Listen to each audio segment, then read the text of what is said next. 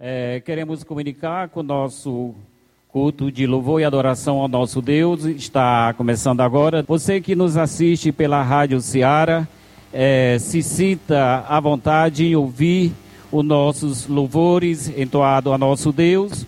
E logo mais também teremos a pregação. Que Deus possa abençoar vocês que estão nos ouvindo pela Rádio Ceará. Saldo amada igreja com a graça, com a paz do Senhor Jesus. Amém? Que dia diferente, não é? Um dia chuvoso, mas estava realmente precisando desse, desse dessa bênção, né? De chuva para o sertão, para os que querem vir para o culto, isso às vezes atrapalha um pouco, mas para o agricultor, para aquele que planta, para aquele que ah, coloca a semente no chão, isso é uma bênção. Nós estamos ah, nos propondo agora, a partir desse mês de março, durante alguns domingos, a estudarmos sobre as cartas ah, do Apocalipse as sete cartas às igrejas da Ásia Menor. Por isso eu convido você a abrir sua Bíblia no último livro, no livro de Apocalipse, para nós estarmos começando hoje com a primeira carta à, à primeira igreja. Um pano de fundo aqui desse, dessas cartas é que o autor de Apocalipse é João João, no próprio capítulo 1, ele informa que ele está exilado na ilha de Patmos. João é aqui o último apóstolo vivo, ah, numa tentativa de silenciar o cristianismo. João é exilado para a ilha de Patmos, mas lá, dentro de um ambiente onde o cristianismo estava sofrendo uma intensa perseguição por parte do Império Romano, ah, João recebe a visita do seu Senhor, do seu Salvador. Aquele a quem, quando ele estava pescando, juntamente com o seu irmão Tiago, Jesus chegou naquele mar, chamou a João para segui-lo. E João, que já tinha caminhado com o seu Salvador, tinha visto o seu Salvador morrer de, acompanhando de perto, ele viu a ressurreição do seu Salvador, ele estava vivendo essa esperando essas promessas da volta do seu Salvador, mas de um dentro de um ambiente de uma masmorra solitária, preso, João vai receber a visita do seu Senhor para lhe revelar algumas coisas. Ah, o capítulo 1, no versículo 1, o livro de Apocalipse começa dizendo o seguinte: Revelação de Jesus Cristo, que Deus lhe deu para mostrar ao seu servo as, os seus servos as coisas que em breve devem acontecer, e que ele, enviando por intermédio do seu anjo, notificou ao seu servo João. João, como eu disse, é o autor deste livro. João, ah, aqui nesse capítulo 1, no que nós entendemos, ou pelo menos eu né, entendo, no versículo 19 deste capítulo, vai dar mais ou menos o que nós entendemos ser uma divisão de todo o livro de Apocalipse nesse capítulo 1, versículo 19, olha o que diz aqui. Escreve, pois, as coisas que viste, as que são e as que hão de acontecer depois delas. Observe bem esse versículo 19, porque aqui João diz que o que ele vai, o que Jesus disse para ele escrever, são as coisas que ele viu, as coisas que ah, ele que, que são as coisas que viu, as que são e as que hão de acontecer. Três divisões aqui. Do que entendo ser no primeiro capítulo, as coisas que João viu. O que João viu foi o Cristo ressurreto que apareceu a ele, o fortalecendo, colocando a sua mão direita sobre ele e dizendo: João, levanta. A ideia de que Jesus aqui estava encorajando, encorajando o seu servo João. As que são, é o que compreende os capítulos 2 a 3. É o que ele deveria escrever como carta às sete igrejas, as sete igrejas da Ásia Menor. São as igrejas de Éfeso, Esmirna, Perna, Pérgamo, Tiatira, Sardes, Filadélfia e Laodiceia. Eram as sete igrejas da região da Ásia Menor, a qual João deveria destinar estes escritos a estas igrejas. no capítulo 2 e 3. E do capítulo 4 até o capítulo 22, uh, ah, ele vai escrever sobre as coisas que hão de acontecer. O que nós vamos estudar durante esses próximos domingos é o que está relacionado às coisas que são, que foram registradas por João no capítulo 2 e 3. Há cartas direcionadas a essas igrejas mencionadas anteriormente. O propósito de Deus, através da pessoa do seu Filho Jesus Cristo, registrando através de João estes escritos, era ensinar e corrigir algumas coisas a, a essas sete igrejas naquele tempo presente. Mas entendo que essas coisas serviriam para o ensino e a correção das igrejas cristãs no decorrer dos anos futuros. Daí eu entender que é muito importante para nós, no tempo presente, estarmos estudando uh, a palavra de Deus no tocante a esses dois capítulos de Apocalipse, capítulo 2 e 3, a essas cartas, onde nós vamos ver durante esses, essas mensagens muitas coisas que Jesus Cristo vai estar elogiando, colocando como pontos positivos dessas igrejas, mas também corrigindo coisas do, de riscos que a igreja, as, essas sete igrejas uh, estavam incorrendo, uh, de erros que elas estavam inseridas, mas também de que as igrejas, no decorrer dos anos, provavelmente incorreriam e deveriam ser alertadas quanto a estas verdades. A primeira carta a qual João vai escrever está no capítulo 2, versículo 1 a 7, é a igreja em Éfeso. Vamos ler Apocalipse capítulo 2, versículo 1 ao versículo 7. Acompanhe comigo. Nosso propósito será, numa série de mensagens, sete mensagens, das palavras de Jesus por meio do seu servo João a estas igrejas, que serão com certeza muito importantes para nós, como igreja cristã, no presente momento aqui. Ao anjo da igreja em Éfeso, escreve. Estas coisas diz aquele que conserva na mão direita as sete estrelas e que anda no meio dos sete candeeiros de ouro. Conheço as tuas obras, tanto o teu labor como a tua perseverança, e que não podes suportar homens maus, e que pusestes à prova os que a si mesmos se declaram apóstolos e não são, e os achastes mentirosos. E tens perseverança, e suportastes provas por causa do meu nome, e não deixaste esmorecer. Tenho, porém, contra ti, que abandonaste o teu primeiro amor. Lembra-te, pois, onde caíste, de onde caíste, arrepende-te e volta à prática das primeiras obras. E se não, venho a ti e removerei do seu lugar o teu candeeiro, caso não te arrependas. Tens, contudo, a teu favor que odeias as obras dos nicolaítas, as quais eu também odeio. Quem tem ouvido, ouça o que os espíritos diz, de, o que o espírito diz às igrejas. Ao vencedor dar-lhe-ei que se alimente da árvore da vida que se encontra no paraíso de Deus. Vamos orar, vamos falar com nosso Deus. Pai, muito obrigado, Senhor, pela chuva que cai, pelo privilégio que temos de cultuar ao Senhor, de podermos chegar à Sua presença através do livre acesso que o Senhor nos deu por meio do Seu Filho Jesus Cristo.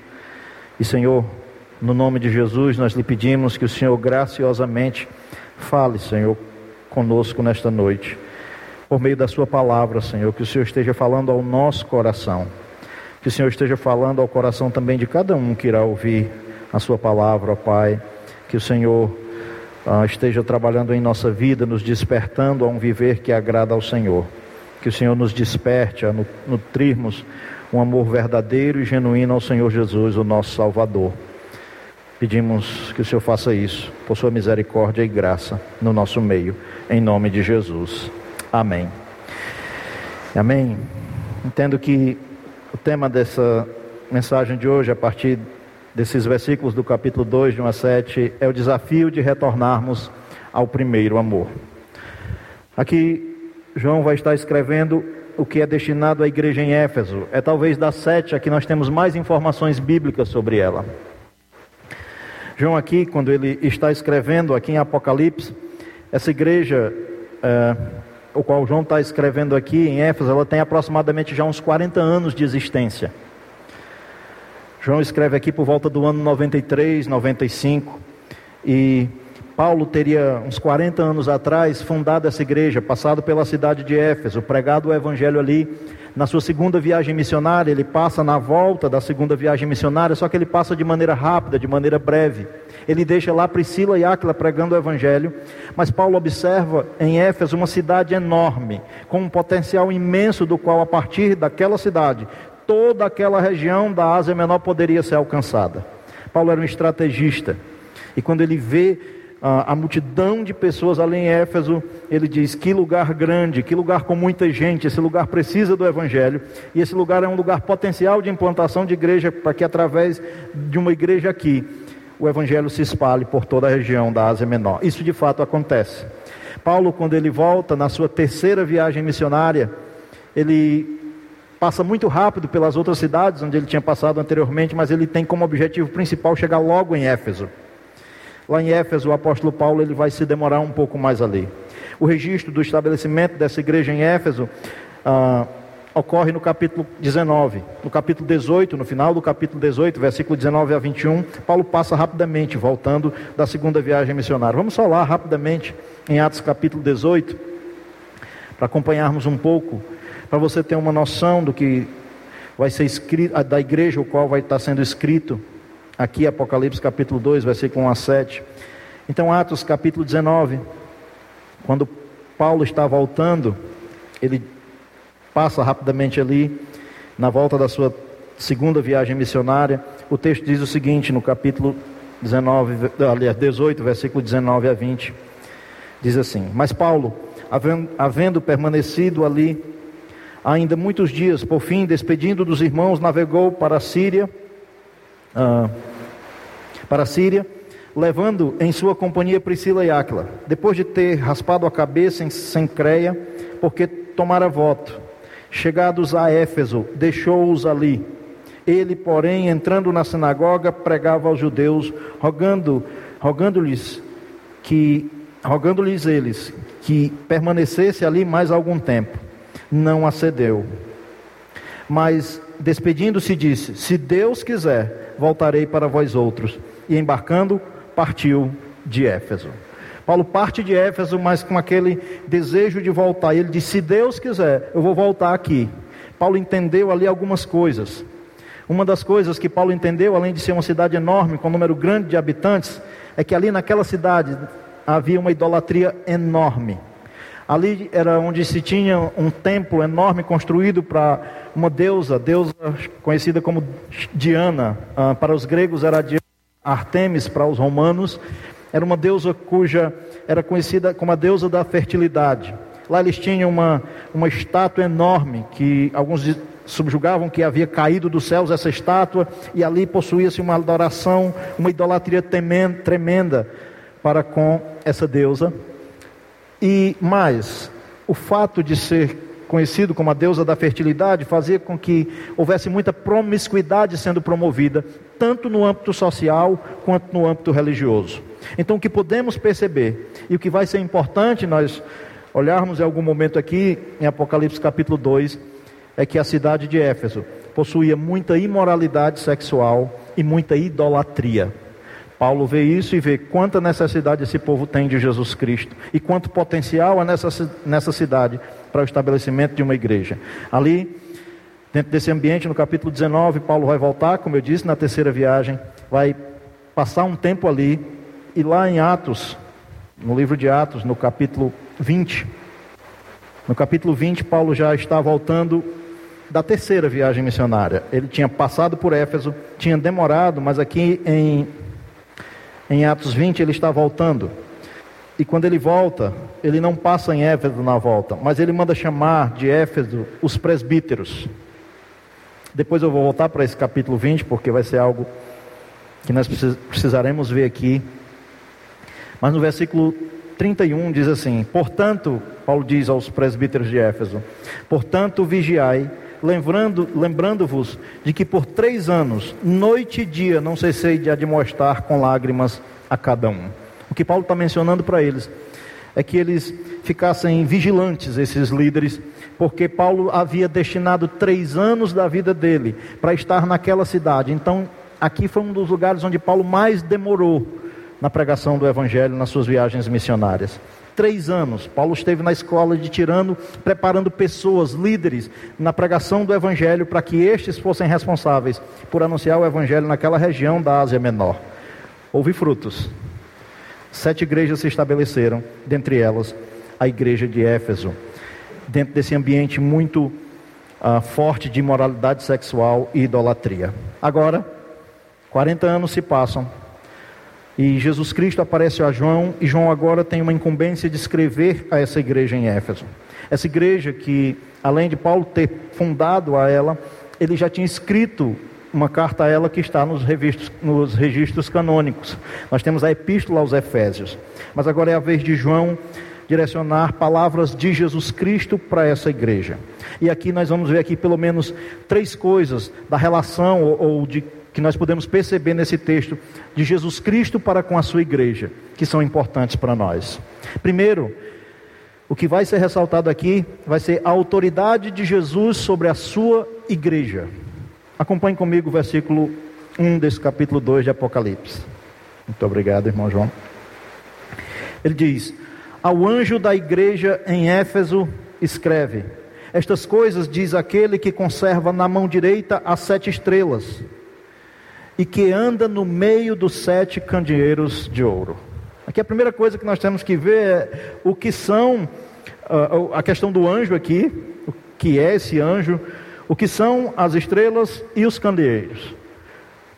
Dentro de um livro, às vezes complexo, quanto à sua interpretação, aqui no livro de Apocalipse mesmo nos é dada essa informação, no final do capítulo 1, no versículo 20, já nos é dito o, a que se refere aqui. Veja aqui como é dito no capítulo 1, versículo 20. Quanto aos mistérios das sete estrelas, João tinha registrado aqui que Jesus falou que em relação ao mistério das sete estrelas, porque no versículo 16 ele diz assim que Jesus tinha na mão direita sete estrelas. Isso é um pouco enigmático, mas no versículo 20 é esclarecido pelo próprio Senhor que quanto ao mistério das sete estrelas que vistes na minha mão direita e aos sete candeeiros de ouro, as sete estrelas são os anjos das sete igrejas e os sete candeeiros são as igrejas. Então está fácil aqui de entender o que vai ter ser falado aqui nesse capítulo 2, versículo 1. A respeito ao anjo da igreja em Éfeso, uh, o que João está escrevendo é uma carta, de fato, escrita destinada a uma igreja, do qual não se é concebível que um anjo celestial fosse ler essa carta. A palavra anjo aqui, e no seu original, é mensageiro. O significado de anjo é mensageiro.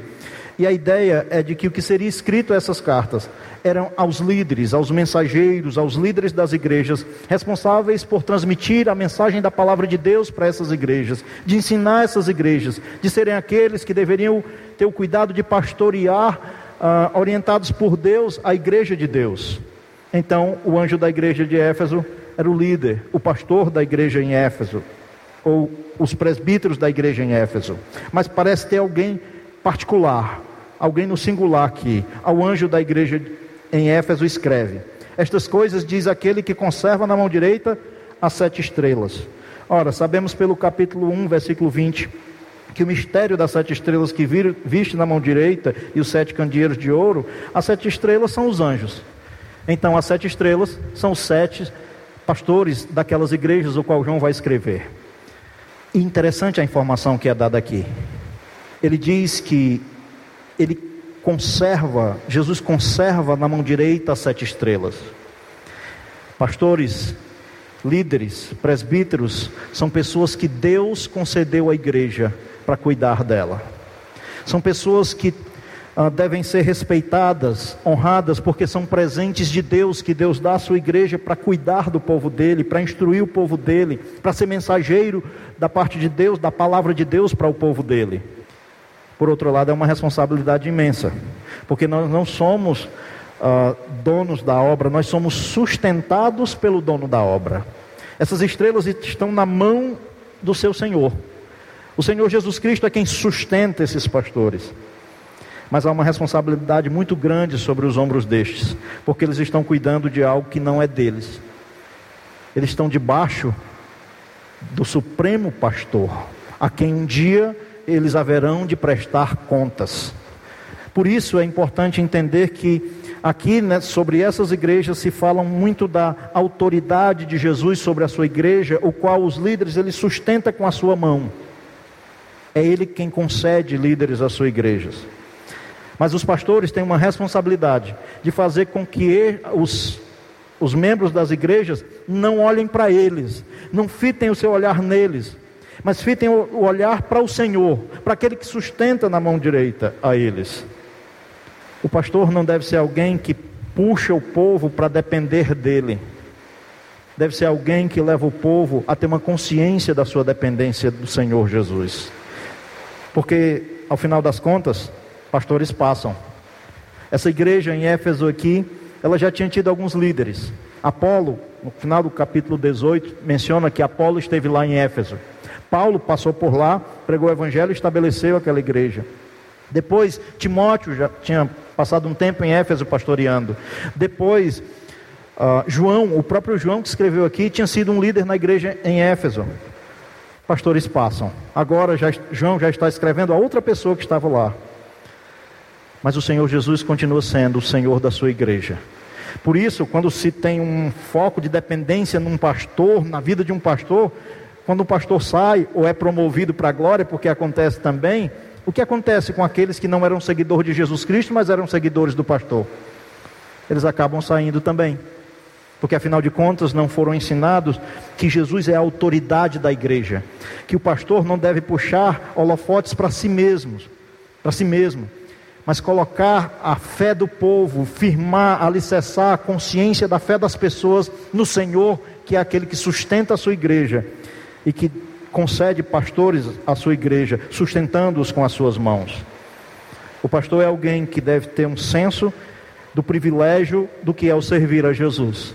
Estar seguro pelas mãos de Jesus, ser sustentado por Jesus, ser chamado por Jesus para servir a Ele é um privilégio muito grande. Porém, ele também deve ser muito consciente das instruções a respeito da palavra de Deus para com ele, porque ele também vai prestar contas com Jesus. Um dia ele vai ser chamado para por Jesus para ver como foi que ele cuidou do povo dele, como foi que ele instruiu o povo dele. Jesus é a autoridade sobre a sua igreja. O anjo significa ali o mensageiro, o pastor, o líder da igreja, o qual Deus deu pastores a elas, a elas para levarem elas a uma confiança e uma dependência no Supremo Pastor, o Senhor Jesus Cristo. Ele diz que uh, Jesus anda no meio dos sete candeeiros de ouro. Como vimos no capítulo 1, versículo 20, os candeeiros são as sete igrejas. E é interessante aqui que Jesus está no meio da igreja, é, é, uma linguagem aqui que ele anda no meio dos sete candeeiros. Jesus está presente na sua igreja, ele está no meio da sua igreja, por isso, muito cuidado nós devemos ter quando falamos mal da igreja. As pessoas da igreja você pode ver falhas nela, mas a instituição igreja, a qual Jesus comprou com seu próprio sangue, ela é uma instituição divina, criada por Ele, estabelecida por Ele. Nós temos que ter cuidado quando falamos da igreja, porque ela é são pessoas o qual Jesus Cristo comprou com seu próprio sangue. Eu sou pastor de igreja e que a gente ouve muito é, é difícil, não é, pastor, lidar com pessoas? É, mas a igreja é uma bênção.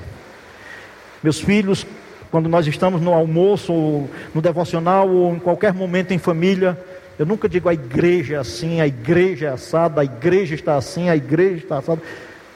Quando for abrir a boca um líder para falar de uma igreja, deveria falar muito bem.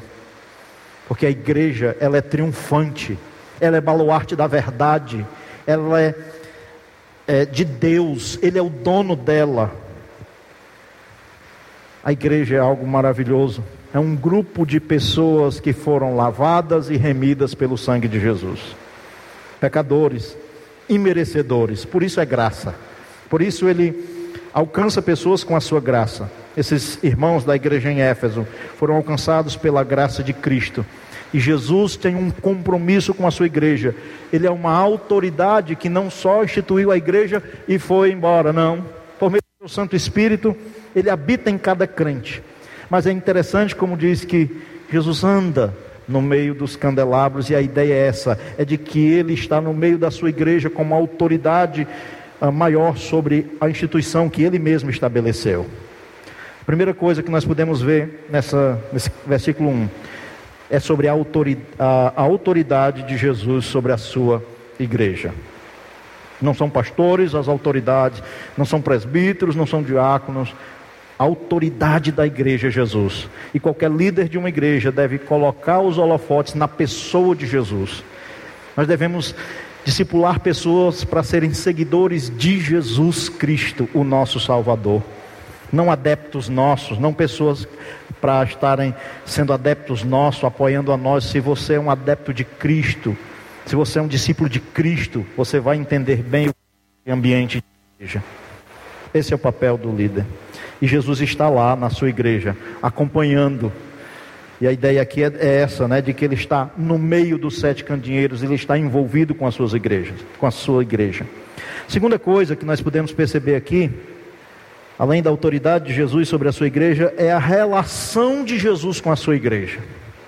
Ele não somente anda no meio, mas olhe, versículo 2: Conheço as tuas obras, tanto o teu labor como a tua perseverança, e que não pode suportar homens maus, e que puseste a prova os que a si mesmos se declaram apóstolos e não são, e os achastes mentirosos, e tem perseverança, e suportastes prova por causa do meu nome, e não te deixastes esmorecer. No versículo 2 e 3, nós podemos ver uma relação próxima de Jesus com a sua igreja através da expressão: Conheço as tuas obras. Ei, Jesus conhece a sua igreja. E conhecer dentro de, um, de um, uma perspectiva bíblica é mais do que ter informações sobre. Conhecer dentro da perspectiva bíblica é ter um, um relacionamento íntimo, profundo é como nós deveríamos conhecer a Deus e a Cristo através de um relacionamento íntimo, profundo com Ele. Mas aqui, agora, é Jesus falando para com a sua igreja que eu conheço as tuas obras.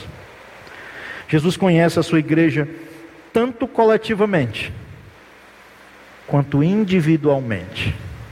Ele conhece a sua igreja e ele conhece cada um da igreja dele. Aqui Jesus está se referindo no âmbito coletivo de que ele conhece aquela igreja. E ele, olhando para a sua igreja, ele observa algumas características positivas nessa igreja em Éfeso. Essa igreja era uma igreja que possuía umas características, o qual Jesus relata aqui, que são características positivas. Pelo menos cinco coisas Jesus vai observar nesses dois versículos aqui positivamente, não somente nesses dois versículos, mas nós vamos também no versículo 6 para pregar essa relação de Jesus com sua igreja, no qual ele conhece íntima, profundamente, e no tocante ao aspecto individual, ele conhece o coração de cada um de nós. E algumas coisas ele observou nessa igreja em Éfeso aqui. Primeira coisa que ele menciona é a dedicação dessa igreja.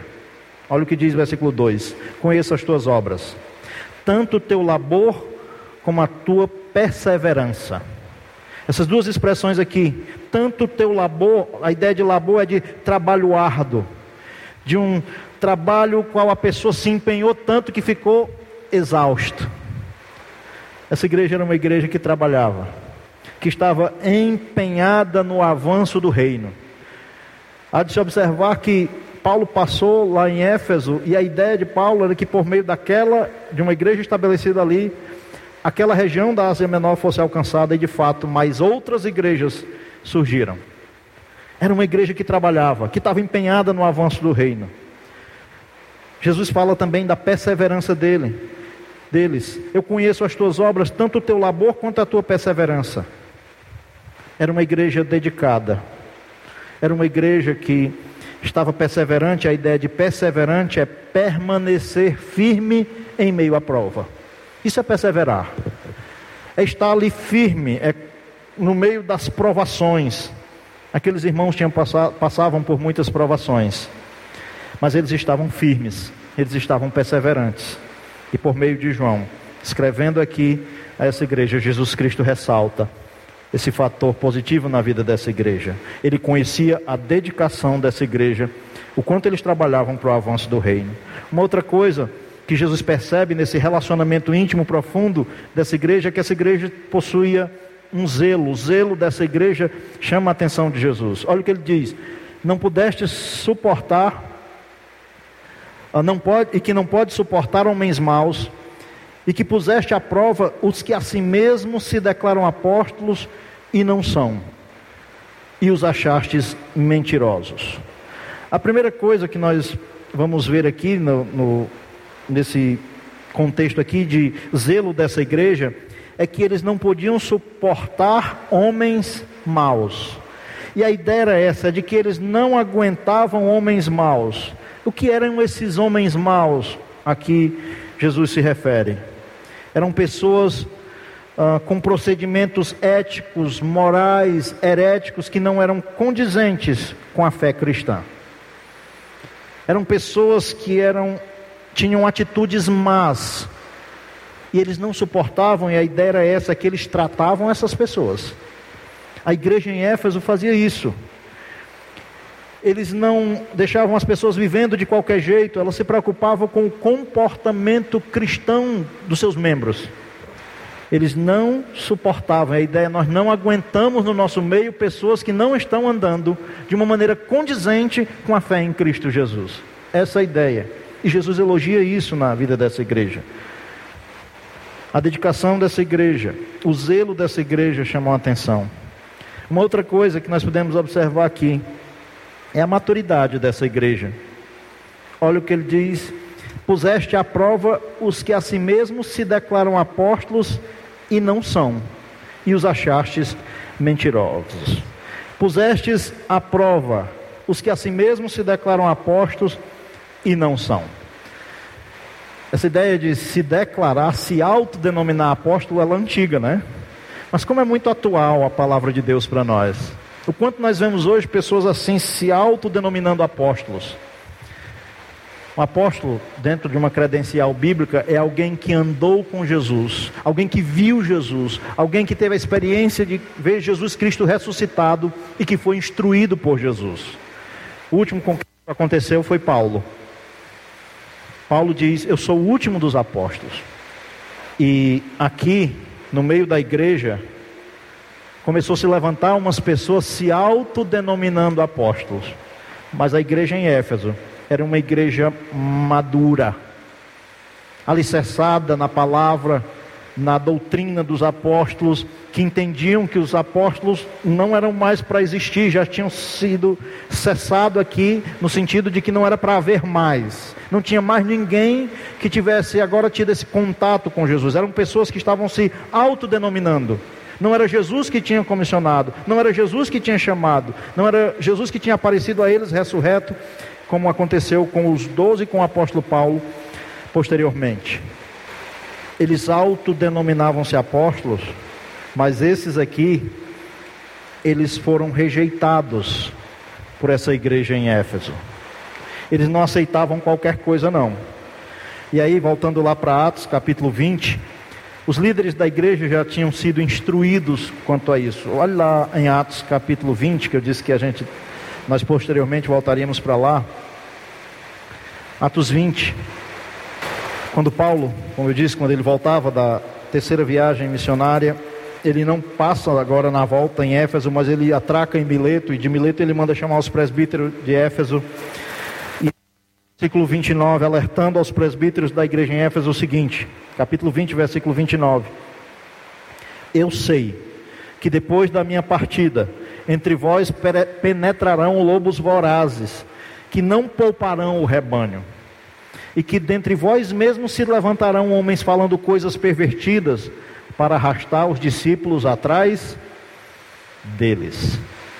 Paulo tinha alertado quanto a essa questão dos falsos profetas, falsos mestres, lobos vorazes que iriam penetrar no meio da igreja. E isso estava acontecendo. Pessoas se autodenominando apóstolos, mas aqueles da igreja em Éfeso estavam maduros na fé, eles rejeitavam essas pessoas porque eles, quando eram provados nas credenciais do apostolado, eles viam esses aqui não, não passam nas credenciais do apóstolo. E aí eles detectavam: isso não passam de mentirosos. Por isso, hoje, quando você vê essas pessoas se autodenominando apóstolos, nós também devemos ter essa maturidade que a igreja em Éfeso teve. De entender que o apostolado foi um ministério dado aos apóstolos a quem Jesus Cristo chamou, e apóstolo Paulo, a quem ele foi o último a quem ele apareceu a ele ressurreto, instruindo a Paulo algumas coisas pessoalmente. Hoje nós devemos também rejeitar qualquer pessoa que se levante com a ideia do apostolado e que tem sido uma onda, uma onda muito forte há muito, alguns anos já. E que adentrou, chegou no Brasil. Mas são pessoas que se autodenominam apóstolos. Uma igreja madura, alicerçada na palavra de Deus, rejeita essas coisas e rejeitam também outras cargas de heresias que são instruídas por aí. Não há nada de novo. Essa igreja era uma igreja madura e Jesus Cristo elogia isso nelas, de que eles provavam ah, as coisas, a prova as coisas, e agora nós temos a palavra de Deus concluída, o cânon fechado, do qual nós devemos che checar o que é pregado por aí, se está em conformidade com a palavra de Deus, e o que não estiver, devemos rejeitar. Outra coisa que vai ser elogiado aqui está no versículo 3: é a disposição dessa igreja em sofrer por causa de Cristo. Texto diz: E tens perseverança, e suportastes prova por causa do meu nome, e não te deixaste esmorecer. Essa igreja era uma igreja que tinha uma disposição para sofrer por causa de Cristo. Inserida no ambiente que nós vimos anteriormente na introdução, de um ambiente totalmente cheio de promiscuidade, de idolatria, essa igreja sofria pressão, oposição por causa do nome de Cristo. Ela aqui está sendo observada por Jesus e Jesus diz que eles, esses irmãos, eles perseveravam. É o que diz no versículo 3. Eles tinham, estavam perseverantes, mesmo no meio das pressões que eles estavam sofrendo, das perseguições, das oposições. Aqui, essa perseverança, o que no, no versículo 2 mencionava uma firmeza em meio às provas, aqui eles, tinham agora uma firmeza em meio à oposição por causa da fé deles em Cristo Jesus. Eles suportavam provas, sofrimentos por causa da fé em Cristo e não se deixavam esmorecer. E a ideia é essa: eles estavam firmes, sem desanimar, sem desistir. E Jesus elogia isso, essa disposição daqueles irmãos em estar seguindo a Cristo, servindo a Cristo, mesmo sofrendo oposição, eles eram perseverantes. E aqui no versículo uh, ah, 6 desse capítulo 2, tem uma outra observação que Jesus Cristo faz. Ele que se relaciona intimamente com sua igreja, que anda no meio da sua igreja, ao a igreja em Éfeso, ele percebe mais uma coisa louvável nessa igreja era o discernimento dessa igreja. Essa igreja possuía um discernimento espiritual, e olha o que, que ele diz, versículo 6: Tens contudo a teu favor, que odeia as obras dos nicolaítas, as quais eu também odeio. Jesus diz que vê mais uma coisa ainda em favor dessa igreja: é que eles estavam odiando as obras dos nicolaítas. Se tem pouquíssima informação a respeito desses nicolaítas aqui. Eles não aparecem só aqui, no capítulo 2, versículo 6. Eles vão também ser mencionados por Jesus no que é escrito na igreja, para a igreja em Pérgamo. Lá na, para a igreja em Pérgamo, no próprio capítulo 2, no versículo 14 e 15, especificamente no 15, vai ser mencionado novamente os nicolaítas. Ah, aí, aí, aqui, alguns patriarcas, historiadores, eles supunham ou falam de um certo Nicolau, supondo ser um dos diáconos de Atos 6. No meio daqueles diáconos de Atos capítulo 6 tinha um Nicolau. E alguns historiadores vão é, dizer que alguns discípulos ensinados por esse Nicolau ou foram mal ensinados por Nicolau, ou não entenderam bem seus ensinos. Mas isso é e aí deram origem aos nicolaítas. Mas isso é especulações. Os historiadores supõem, e eu não gosto de especulação. Eu me sinto na obrigação de não atribuir ao Nicolau de, de Atos 6 algo que não é confiável que seja ele. E não creio que seja isso que é importante aqui. O que é importante aqui e o que nós podemos inferir biblicamente é as informações a respeito dele que estão no versículo 14 e 15 de Apocalipse 2. Observe comigo, quando ele escreve à igreja em Pérgamo. Tenho, todavia, contra ti algumas coisas, pois que tens aí os que sustentam a doutrina de Balaão, o qual ensinava a Balaque a afirmar, a armar ciladas diante dos filhos de Israel para comerem coisas sacrificadas aos ídolos e praticarem a prostituição. Quando nós estivermos estudando sobre a, a igreja em Pérgamo, nós vamos nos adentrar um pouco mais nesse versículo 14. Mas olha o que diz no versículo 15: Outro sim, também tu tens os que da mesma forma, e essa expressão da mesma forma diz assim, sustentam a doutrina de Balaão. Ou de Balaão não a doutrina dos nicolaítas. O que dá para inferir aqui é que o problema dos nicolaítas tinha a ver com essa questão da idolatria e da prostituição também. Era desses pecados e parece que a ideia de que os nicolaítas eram frouxos em relação a esses pecados. Eles não estavam tratando com veemência esses pecados. Pérgamo, a igreja em Pérgamo, nós vamos ver posteriormente que ela estava aceitando isso também. É aqui o ponto. Mas o que, que nós estamos vendo aqui em Éfeso? É que Éfeso não. Éfeso odiava. E, e, Jesus diz: Eu tenho a teu favor que tu odeia as obras dos nicolaítas. Vocês não estão sendo coniventes com pecados de idolatria e de ah, prostituição. E se você for observar, era esse o ambiente muito enfático de Éfeso, não era? Idolatria a deusa Diana, que era a deusa da fertilidade. Mas a igreja em Éfeso, ela era uma igreja com um discernimento espiritual e rejeitava, tratava com veemência pecados nessa área da idolatria e da prostituição.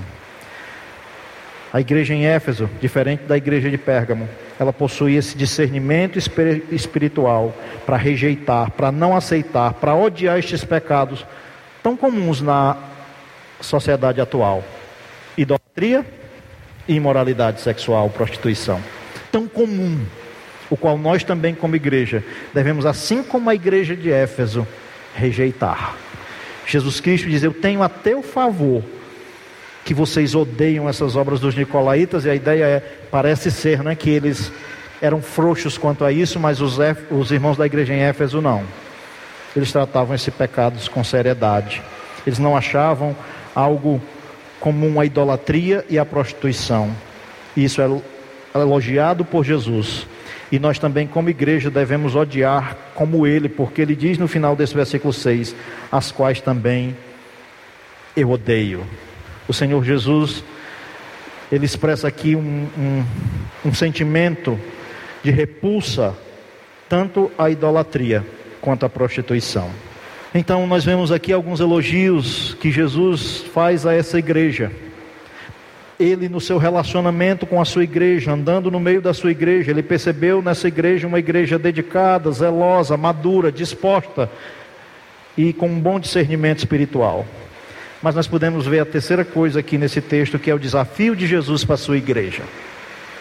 E aqui, o que nós podemos ver é que Jesus, ao olhar para essa igreja em Éfeso, apesar de muitas coisas elogiáveis, de muitas características positivas existentes nessa igreja, ele percebe que algo aconteceu nessa igreja. E o que aconteceu é o que está no versículo 4. Acompanhe comigo. Tenho, porém, contra ti que abandonaste o teu primeiro amor. O que Jesus vai dizer para essa igreja é que ela abandonou, ou seja, ela deixou para trás algo que Jesus chama de o teu primeiro amor. E algo aqui me surpreende, meus irmãos. Algo aqui me, me chama a atenção, porque o que nós pensamos sobre primeiro amor numa igreja? Qual é a nossa ideia de uma igreja que não abandonou o seu primeiro amor? Sejamos sinceros. Nós imaginamos que uma igreja que não abandonou o seu primeiro amor é uma igreja dedicada, que trabalha, que faz a obra de Deus, que trabalha forte na expansão do reino. Não é não? Uma igreja que não abandonou o seu primeiro amor é uma igreja zelosa, que cuida da conduta moral dos seus membros. Uma igreja que não abandonou o seu primeiro amor é uma igreja madura, que instrui doutrinariamente, que adverte contra os falsos profetas. Que uma igreja que não abandonou o seu primeiro amor é uma igreja disposta, que não teme sofrer por causa de Cristo. Ou uma igreja que tem um bom discernimento espiritual, que trata o pecado com seriedade. Essas coisas a igreja em Éfeso possuía. Era justamente o que Jesus tinha elogiado. Era justamente as características positivas que ele viu naquela igreja. E seja sincero, não é isso que nós pensamos às vezes quando nós estamos como igreja vivendo o nosso primeiro amor? É quando nós estamos empenhados fazendo coisas, tratando coisas, focando na doutrina. Tudo isso é importante e elogiável. Jesus elogiou. O que é então que Jesus traz aqui como primeiro amor? Porque se isso que nós estamos vendo aqui não é o primeiro amor, a pergunta que fica é: o que Jesus quer dizer com primeiro amor? E aqui Jesus se refere à intensidade do relacionamento daqueles irmãos que eles tinham antes com Jesus e agora não tinham mais. A um ponto de Jesus olhar para aquela igreja e dizer: Eu tenho uma coisa contra vocês. Eu tenho algo que para dizer de vocês que é reprovável, que vocês abandonaram o primeiro amor. Aqui, meus irmãos, o que aqueles irmãos tinham perdido era aquela intensidade no relacionamento que eles tinham com Jesus antes, quando a graça de Deus alcançou aqueles irmãos da igreja em Éfeso. Paulo escrevendo à igreja em Éfeso, ele fala de uma maneira maravilhosa sobre a graça de Deus que alcança pecadores como nós. E quando o Espírito Santo convence uma pessoa do pecado, da justiça e do juízo, este passa a crer em Cristo. Ele entende a sua condição, entende o que Cristo fez por ele, por obra do Espírito Santo na vida dele, pela graça de Deus. E aí o que, é que nós fazemos? Nós desenvolvemos um relacionamento ali no início com Jesus, o qual talvez muitos lembram do quanto você lia a Bíblia no início do quanto você orava, do quanto você não queria parar de falar de Jesus para as pessoas, do quanto você nutria um relacionamento de devoção a Cristo, a Jesus. O amor a Jesus que eles tinham no início, o ardor no coração por Jesus parece que tinha esfriado. E se a palavra de Deus nos diz que nos últimos dias o amor de muitos esfriará, parece que o nosso amor a Jesus cada vez mais vai esfriando. Essa verdade, o qual Jesus trata para com a igreja em Éfeso, que eu entendo ser o centro aqui do que ele quer tratar com aquela igreja, quer desafiar aquela igreja a resgatar a um retorno ao primeiro amor, trata-se disso. De podermos voltar a nutrir um ardor, uma, um coração que arde por Jesus que quer se relacionar com Ele através da palavra dele, através da oração. Parece que com o passar do tempo, irmãos, a rotina da vida cristã faz com que nós esfriemos no nosso relacionamento com Jesus.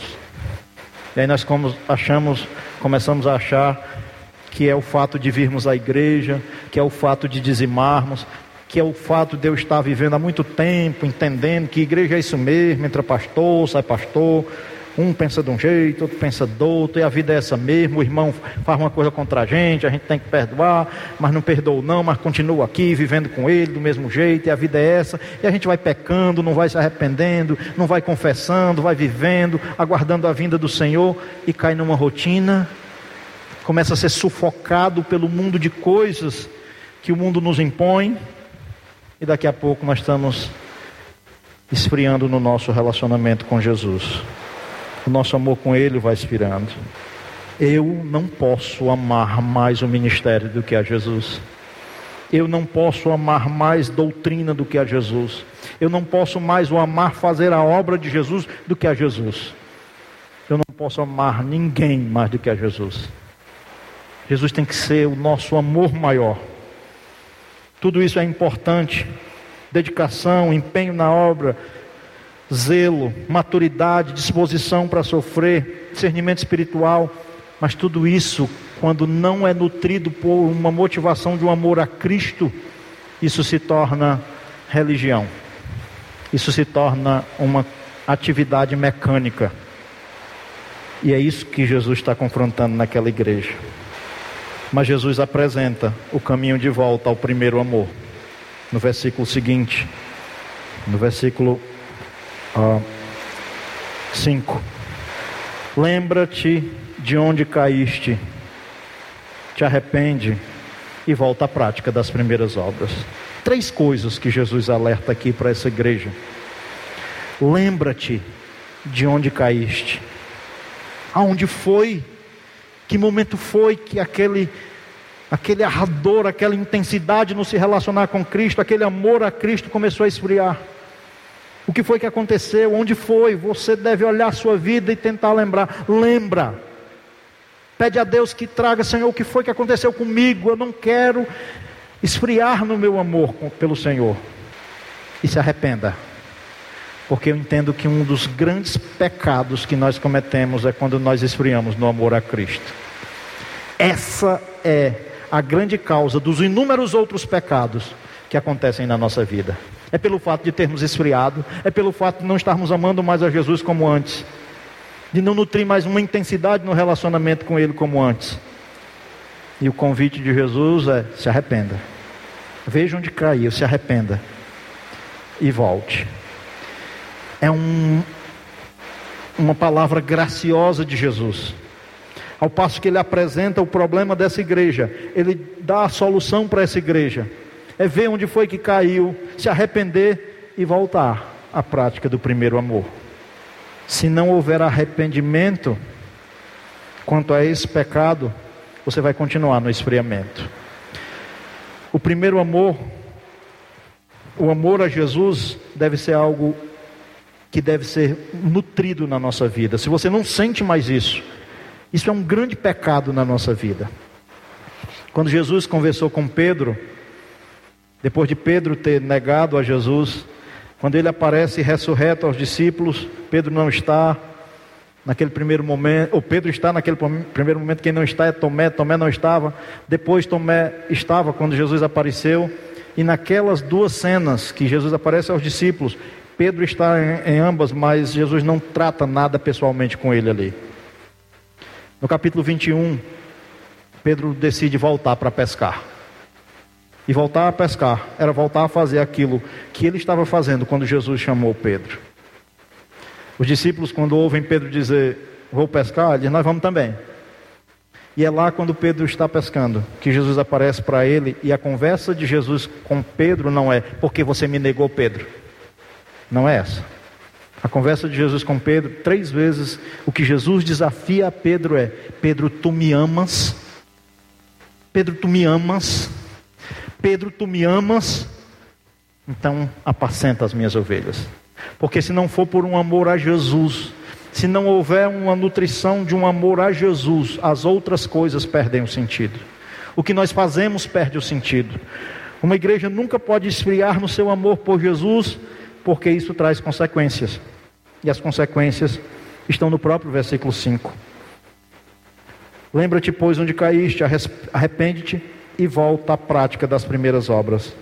Se não, o que Jesus está dizendo é que, se isso, essas três coisas não acontecerem, olha o que ele diz: Eu venho a ti e moverei do seu lugar o teu candeeiro, caso não te arrependas. Aqui há uma consequência quando não há um arrependimento por um esfriamento no amor a Cristo. Removerei do seu lugar o teu candeeiro. Isso não tem a ver com perca de salvação, como alguns pensam. A expressão removerei do teu lugar o teu candeeiro, no capítulo 1, versículo 20, ao passo que diz que as estrelas são os anjos das sete igrejas, Observe o que diz no finalzinho do versículo 20 do capítulo 1. E os sete candeeiros são o quê? As sete igrejas. O que Jesus está dizendo para aquela igreja é que ela esfriou no seu primeiro amor. E se não houvesse um arrependimento naquela igreja, aquela igreja seria removida. A consequência de uma igreja que não nutre um amor genuíno ao seu Salvador é que ela será removida. E de fato, irmãos, onde era a cidade de Éfeso, hoje é a atual Turquia. Parece que essa igreja não ouviu o clamor do que o seu Salvador desafiou o coração dela. E lá hoje, onde era essa igreja, um lugar extremamente dominado pelo islamismo. É um lugar extremamente fechado, com uma oposição ferrenha ao Evangelho de Jesus Cristo. Onde antes foi o berço de uma igreja onde serviu de expansão para as outras igrejas, do qual vai ser destinado as outras cartas da Ásia Menor aqui hoje é um lugar de extrema perseguição ao cristianismo. Se uma igreja não voltar ao primeiro amor, isso trará terríveis consequências.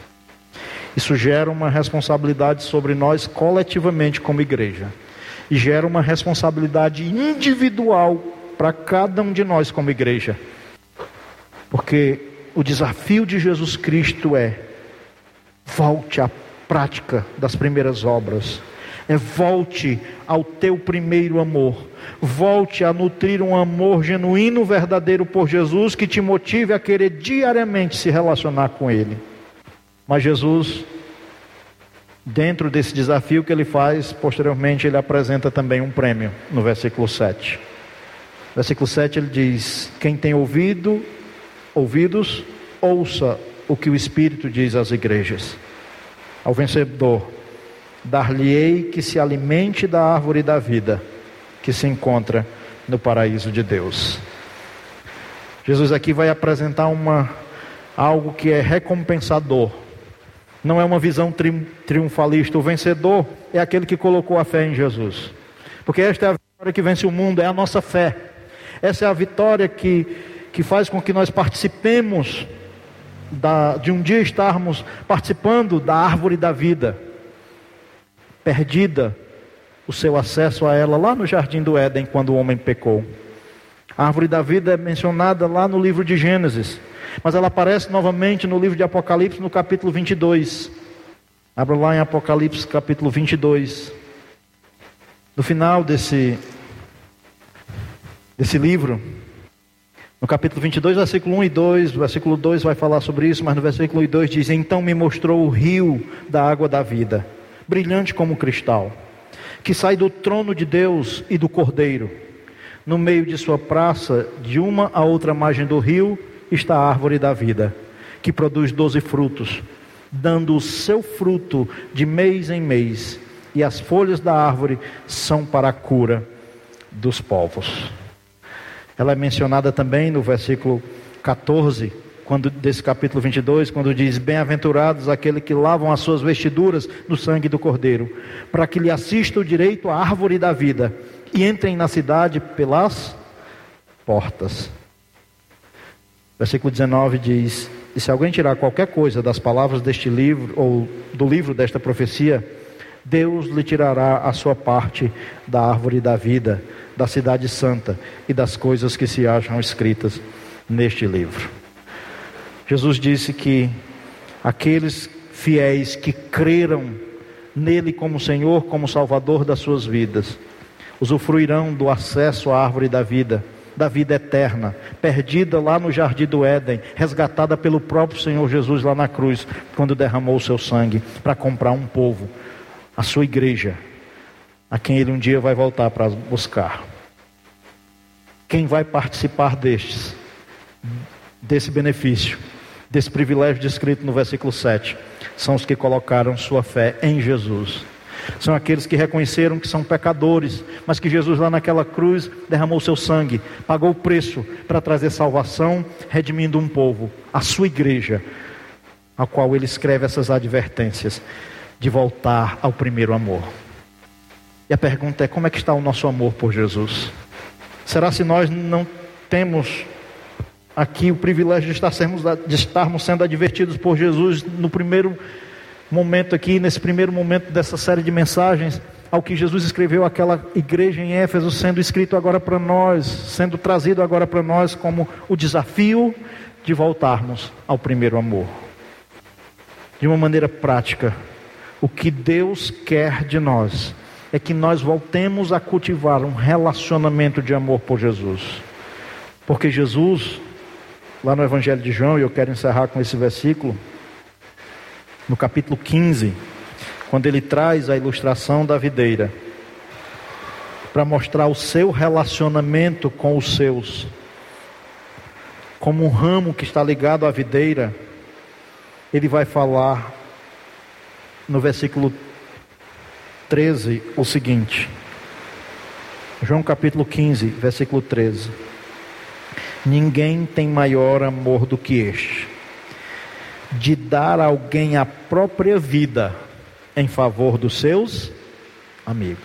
Jesus, lá naquela cruz, ele demonstrou o seu amor, entregando a sua vida em nosso favor, sofrendo em nosso lugar a condenação que nós merecíamos ele nos amou, Ele deu a sua própria vida em nosso favor. Como não amar a esse Jesus? Como não querer se relacionar com Ele? Por isso, meu querido, não deixe as coisas desse mundo, as coisas desta vida, não deixe o pecado lhe sufocar, coisas deste mundo ocupar um lugar no seu coração, que deve ser destinado unicamente a Jesus, o nosso Salvador que, como igreja, nós possamos, de maneira pessoal, cada um de nós, desenvolvermos um relacionamento com Jesus, para que, de maneira coletiva, nós sejamos achados por Ele como uma igreja que o ama, que voltou ao primeiro amor e que nutre um relacionamento de amor a Jesus.